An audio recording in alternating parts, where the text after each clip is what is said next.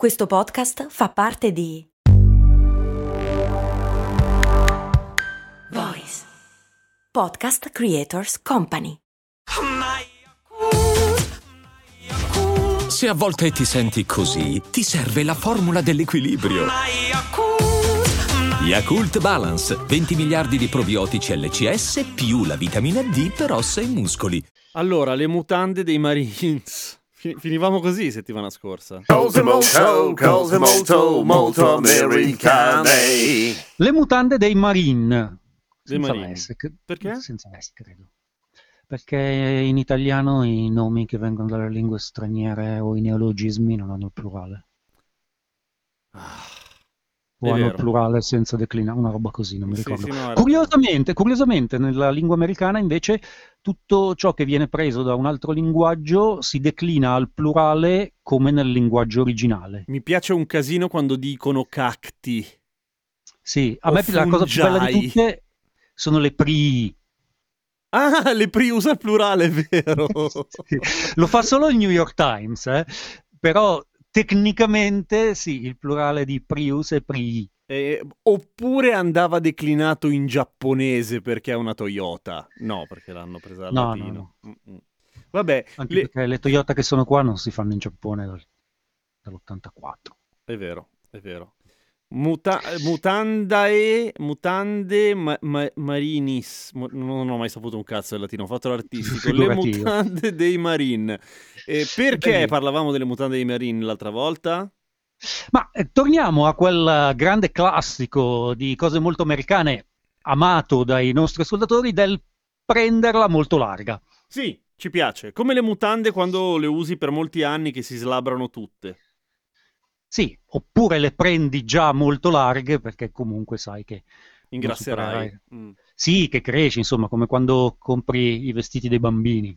mm. E, e ti stanno piccoli perché tu sei un adulto. e- Si vede che non sei un eh, padre spilorcio. e- Mio, mio- mio padre li comprava tipo due anni avanti per essere sicuro. Io ho fatto tutto un giro di vicini amici, per cui di vestiti ne abbiamo comprati pochissimi. Vabbè, vabbè, vabbè. Sì, vabbè, torniamo, torniamo a noi. Settimana scorsa abbiamo parlato, per quanto non abbia alcun senso parlare di settimane sui podcast, abbiamo parlato del eh, fatto che uno dei più comuni sistemi per avere accesso ad uno studio superiore negli Stati Uniti è lo sport e la relativa borsa di studio. Ma se sei Non- un brocco, Beh, dipende, magari trovi la tua nicchia. Alla fine, Ah, appunto, ok. come, come raccontavamo, il poker e gli scacchi sono, Mm, sono uno ok, sport. ok. Quindi, quindi da quel punto di vista, se ci tieni, ci, ci provi perlomeno. Non è il primo eh, sistema per eh, pagarsi degli studi superiori eh, dal punto di vista dei numeri, perché quello più usato è l'esercito. come mai l'esercito che verrebbe da, non so, tipo l'ultima cosa da fare prima di farsi saltare in aria? Non so, cioè, chi cazzo si arruola volentieri piuttosto che perché non sanno fare sport? Allora, innanzitutto devi considerare che eh, si- stiamo parlando di sedicenni. Ah, ok. Eh, in genere il reclutatore eh, t'approccia quando hai eh, 16 anni. Credo che l'unica esperienza vagamente simile che hanno quelli della nostra generazione, cioè i vecchi, non so se tu ci ricadi o ne eri fuori per un pelo, è quella dei tre giorni. No, io l'ho fatta. L'ho fa- ho fatto Ok. i tre giorni, sì.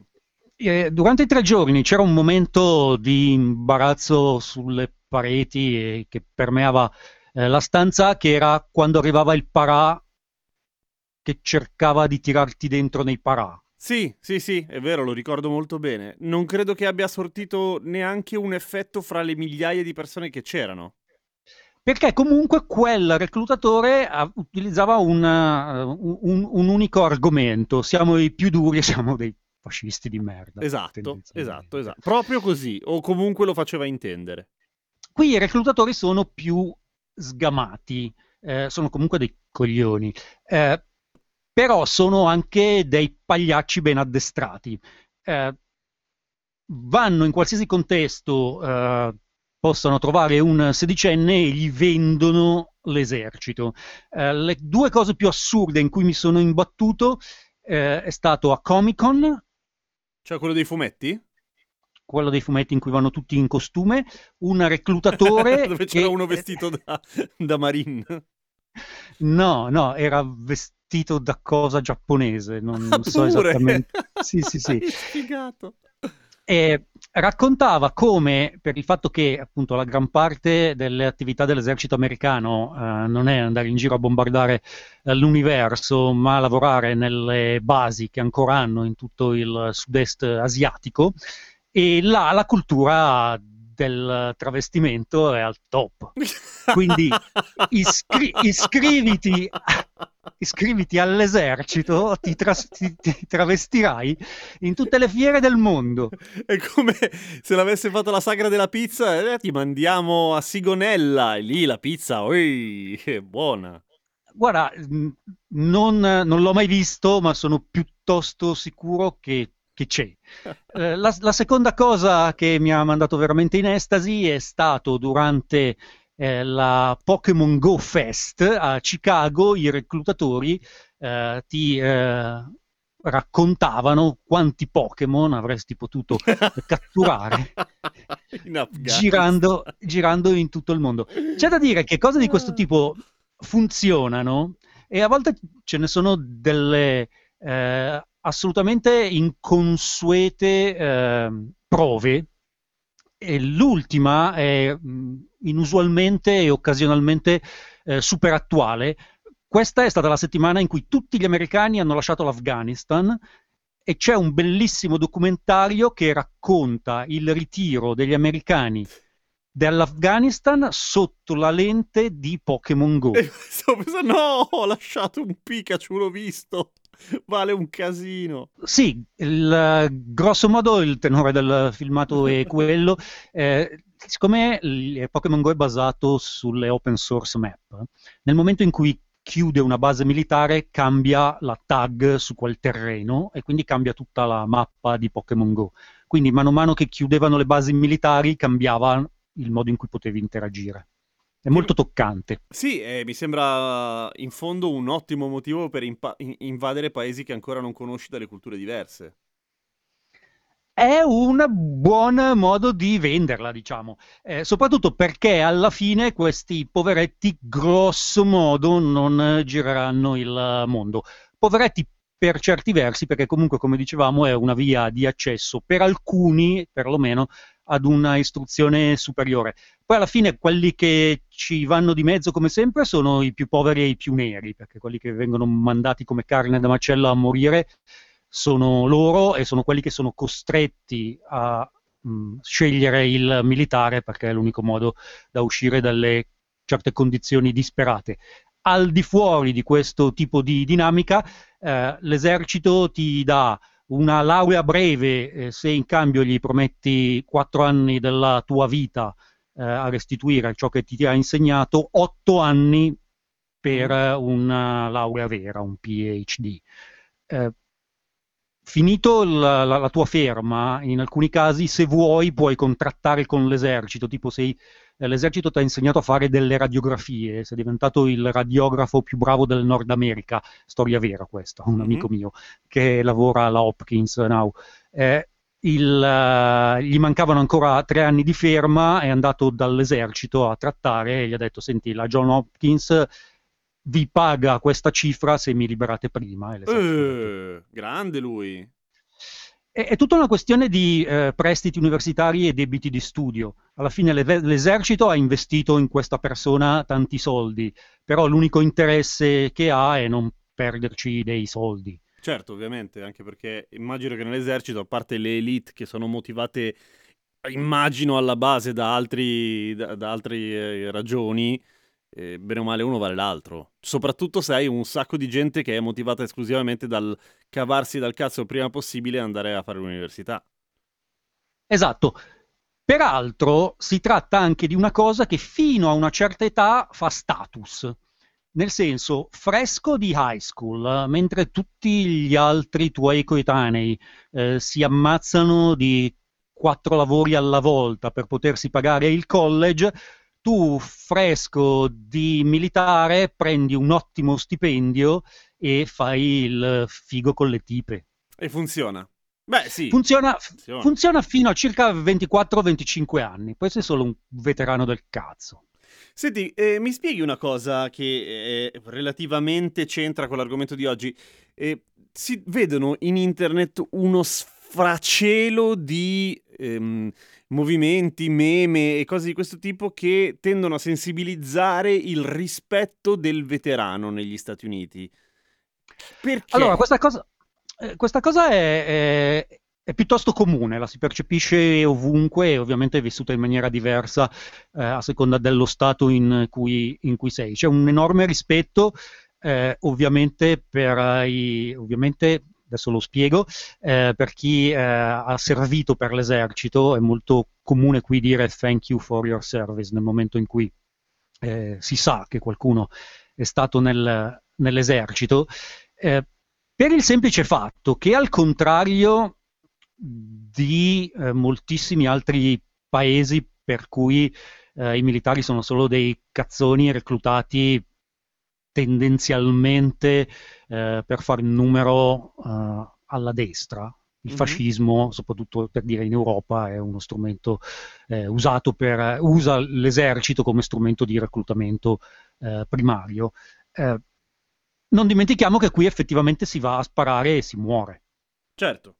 E quindi essere antimilitaristi in Italia, che tutto sommato una guerra vera non la combatte eh, da più di mezzo secolo, ed essere antimilitarista qua, dove letteralmente chiunque conosci ha almeno un parente o un amico che è stato ferito gravemente, se non è morto, in una qualche conflitto, eh, puoi comunque essere antimilitarista, però lo fai con Un po' più di un altro- discrezione, insomma. Esatto, c'è eh, un certo quid in più che, che ci metti e stai più attento a quello, a quello che dici.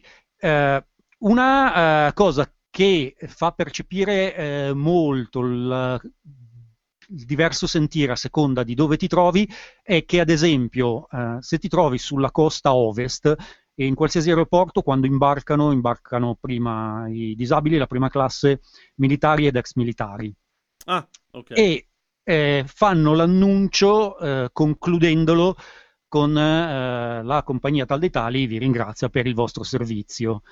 E se sei a eh, Portland, Seattle o San Francisco, attorno a te sentirai eh, sicuramente delle persone sibilare duty, Che, che- che sta per? eh, che sta per dovere. Ah. Sottolineano che non c'è un cazzo da ringraziare, hanno fatto volontariamente il loro dovere. Sì, un po', sì, sì, sì, sì, ovviamente. Ehm, invece, tornando alla questione di prima, il reclutamento dei sedicenni, ma i sedicenni ovviamente non si possono arruolare, immagino, per cui è una sorta Sì. di marketing a lungo termine o possono già fare qualcosa? No, no, no, i sedicenni si possono, si possono arruolare. Cioè, veramente? Quindi un teenager alcune- può decidere di andare a sparare volontariamente a, a delle Beh, persone? eh, non ti mandano a sparare eh, subito dopo il reclutamento perché c'è, il, eh, c'è Vabbè, il l'addestramento, training, certo. c'è l'equivalente del CAR eh, italiano, eh, qui si fa quasi sempre in Florida. e ti- prima di essere, se non sei in una situazione di guerra e di urgenza, eh, non ti mandano da nessuna parte prima di oltre un anno. Ok, ok. E beh, è curiosa questa cosa, cioè sono veramente piccoli a 16 anni. Beh, non credo che ci siano tante differenze nel, nel resto, cioè a parte dove ci sono i baby soldati, eh, però in Italia 18 anni, cioè alla fine qua un, un sedicenne guida la macchina, Sì, anche- ok, bene o male. imparare a tirare delle granate. E quindi dicevi, eh, moltissime persone quindi decidono di arruolarsi, che però è una cosa eh, che è ugualmente diffusa anche fra il pubblico femminile o no? Ultimamente sì, eh, è da almeno, ultimamente da almeno 20 anni. Eh, ci sono eh, moltissime donne nell'esercito, eh, ci sono anche eh, parecchi appartenenti alla comunità LGBTQIA+, Mhm. eh, anche se Trump aveva cercato di escluderli. Eh, è curioso perché eh, sono eh, molto spesso eh, tutte persone per cui l'appartenenza a quella comunità non è una priorità. Ok, cioè... non- L'appartenenza alla, alla comunità o al genere. Eh, io, eh, stando a Tacoma, che fondamentalmente è una città incastrata fra quattro basi militari, e ho quasi sempre avuto come colleghi di lavoro ex, ehm, ex militari e molti di loro appartenevano alla comunità LGBTQIA+, e eh, molti di loro eh, erano estremamente conservatori, perché comunque erano quasi tutte persone per cui la sessualità non era la, primo, la, la cosa più importante. Sì, era davvero sorprendente parlare con queste persone, eh, per esempio, eh, delle loro visite a San Francisco. Quando tu pie- pieno di gioia e pregiudizi immagini che per una coppia gay la visita a San Francisco è come Disneyland per un bambino. E ti dicono, tutto... è orribile, era pieno di gay. È orribile, era pieno di barboni. Ah, ok. Ok, ok, ok. Ho visto gente che cagava alla fermata dell'autobus, non ci tornerò mai più. Cosa che in effetti a San Francisco mi dicevi non è poi così strano vedere, peraltro. No, no, è abbastanza comune. Il, um, Torniamo alle mutande dei Marine. Sì, parla- sì, sì. Parlavamo ecco. di, di, cacca, però. Eh, perché a- alla fine tutto questo finisce in uh, un grande raggiro, nel senso che eh, la stragrande maggioranza dell'esercito americano è impegnato eh, nelle basi che ancora hanno nel Pacifico e nel sud-est asiatico. Mm-hmm. e eh, più della metà, in realtà, degli addetti si occupano di approvvigionamenti e logistica. Delle quattro basi di cui ho parlato che circondavano Tacoma, tre eh, non erano basi di gente che combatteva, ma era gente che eh, faceva le gallette per i militari e per l'appunto lavava la biancheria dei vari corpi. Vabbè. Che per, che peraltro gira tutto il mondo, eh, cioè tu dici c'è una base nel mezzo del Pacifico, hanno una lavanderia là, no, la mandano a Washington State ogni Vabbè. sette giorni. con degli aerei giganteschi che tu dici, boh, trasporteranno dei carri armati, dei droidi, delle armi segreti. No, lavanderia sporca, calzini. Mi, eh, mi viene in mente quella scena di Breaking Bad di quando un aereo esplode sopra la città e cadono pezzi di aereo. Se succedesse la stessa cosa, pioverebbero mutande sporche su una città, sarebbe un effetto curioso. Per, per chilometri e chilometri, esattamente. Mm. Il fatto che siano eh, tutti addestrati in America, perché hanno, moltissimi hanno fatto il militare, eh, o i militari, vuol dire che quando ci sono le risse si ammazzano di botte tutti? Beh, sì, credo che se fai una veloce ricerca, Florida Man, certo.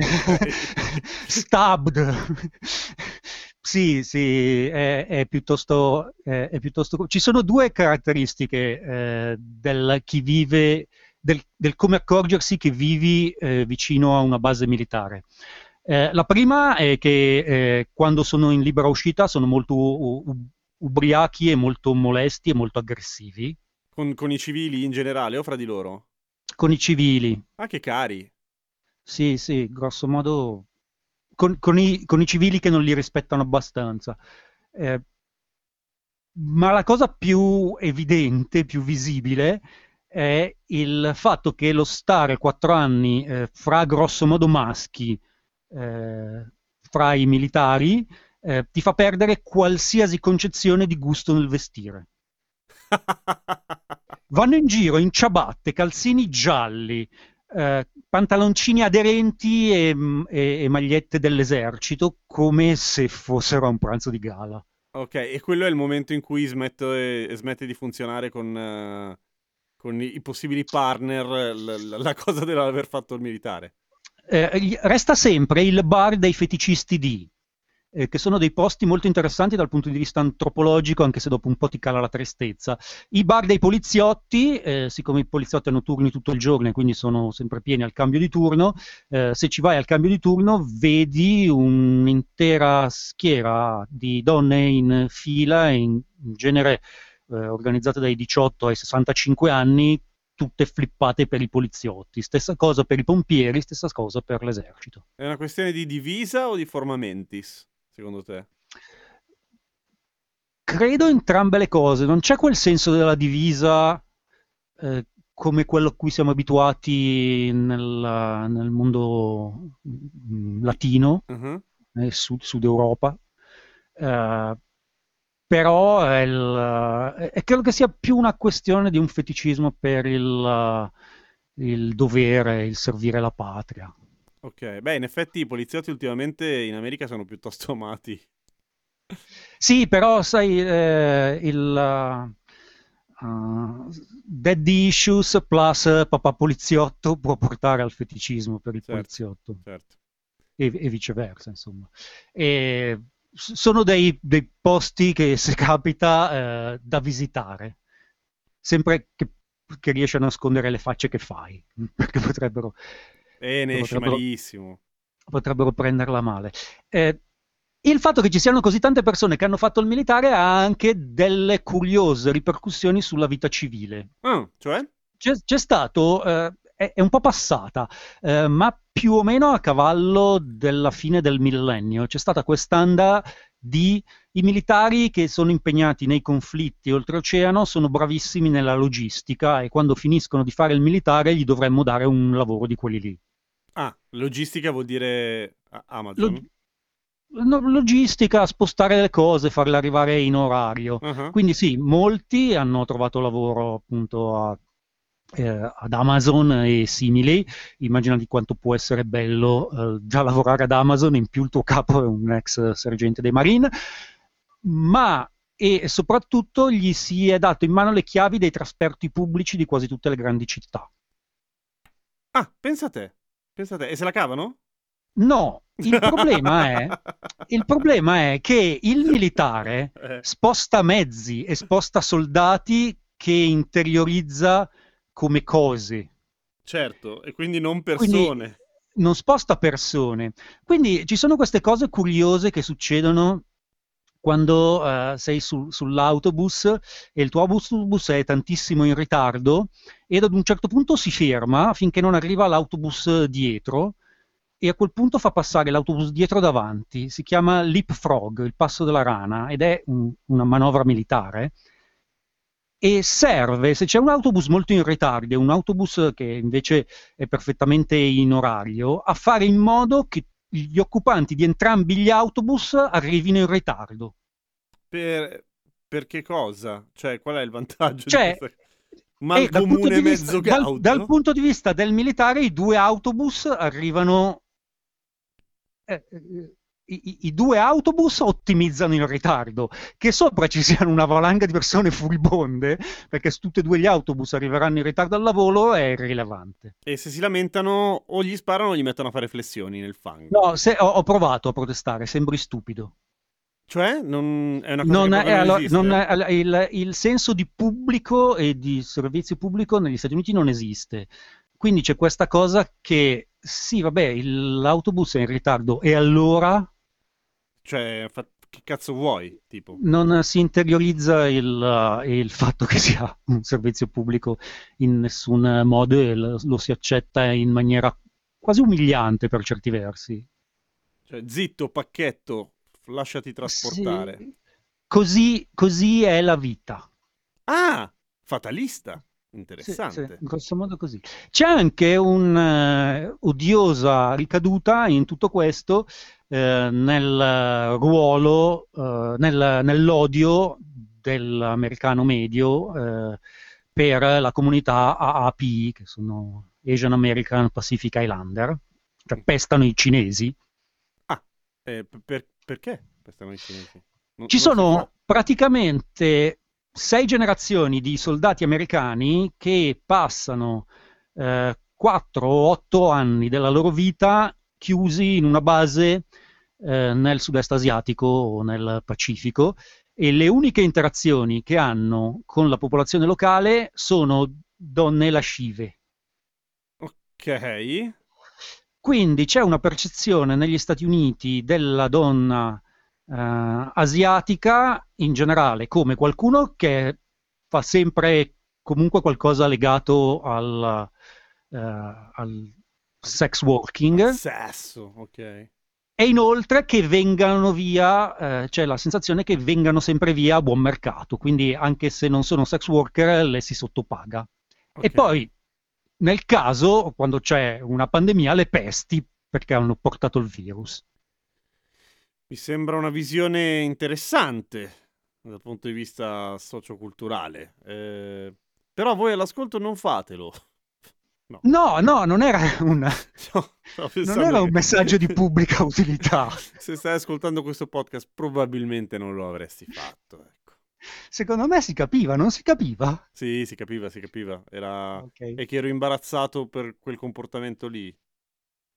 Sì, l'analisi del fenomeno eh, del- dell'odio, eh, dell'odio insito verso eh, gli asiatici eh, nella cultura nordamericana è piuttosto fa, fa fa paura perché non sono le cose che studi sui libri di storia, i campi di concentramento per i giapponesi, ma anche appunto dalla legge che, la legge che dichiarava fuori legge essere cinesi, ne hanno, ne hanno fatto di, di brutte. Ah, immagino, anche perché nessun cinese è riuscito a diventare non cinese grazie a quella legge, immagino. Beh, dipende, se morto è uguale a non più cinese, si sono purtroppo ottenuti alcuni risultati. A fine 800, mh, insomma, non è stato un, un genocidio, però ne hanno uccisi tanti.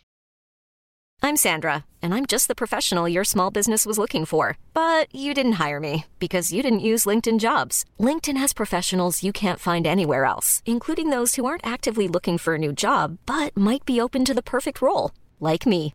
In a given month, over 70% of LinkedIn users don't visit other leading job sites. So if you're not looking on LinkedIn, you'll miss out on great candidates like Sandra.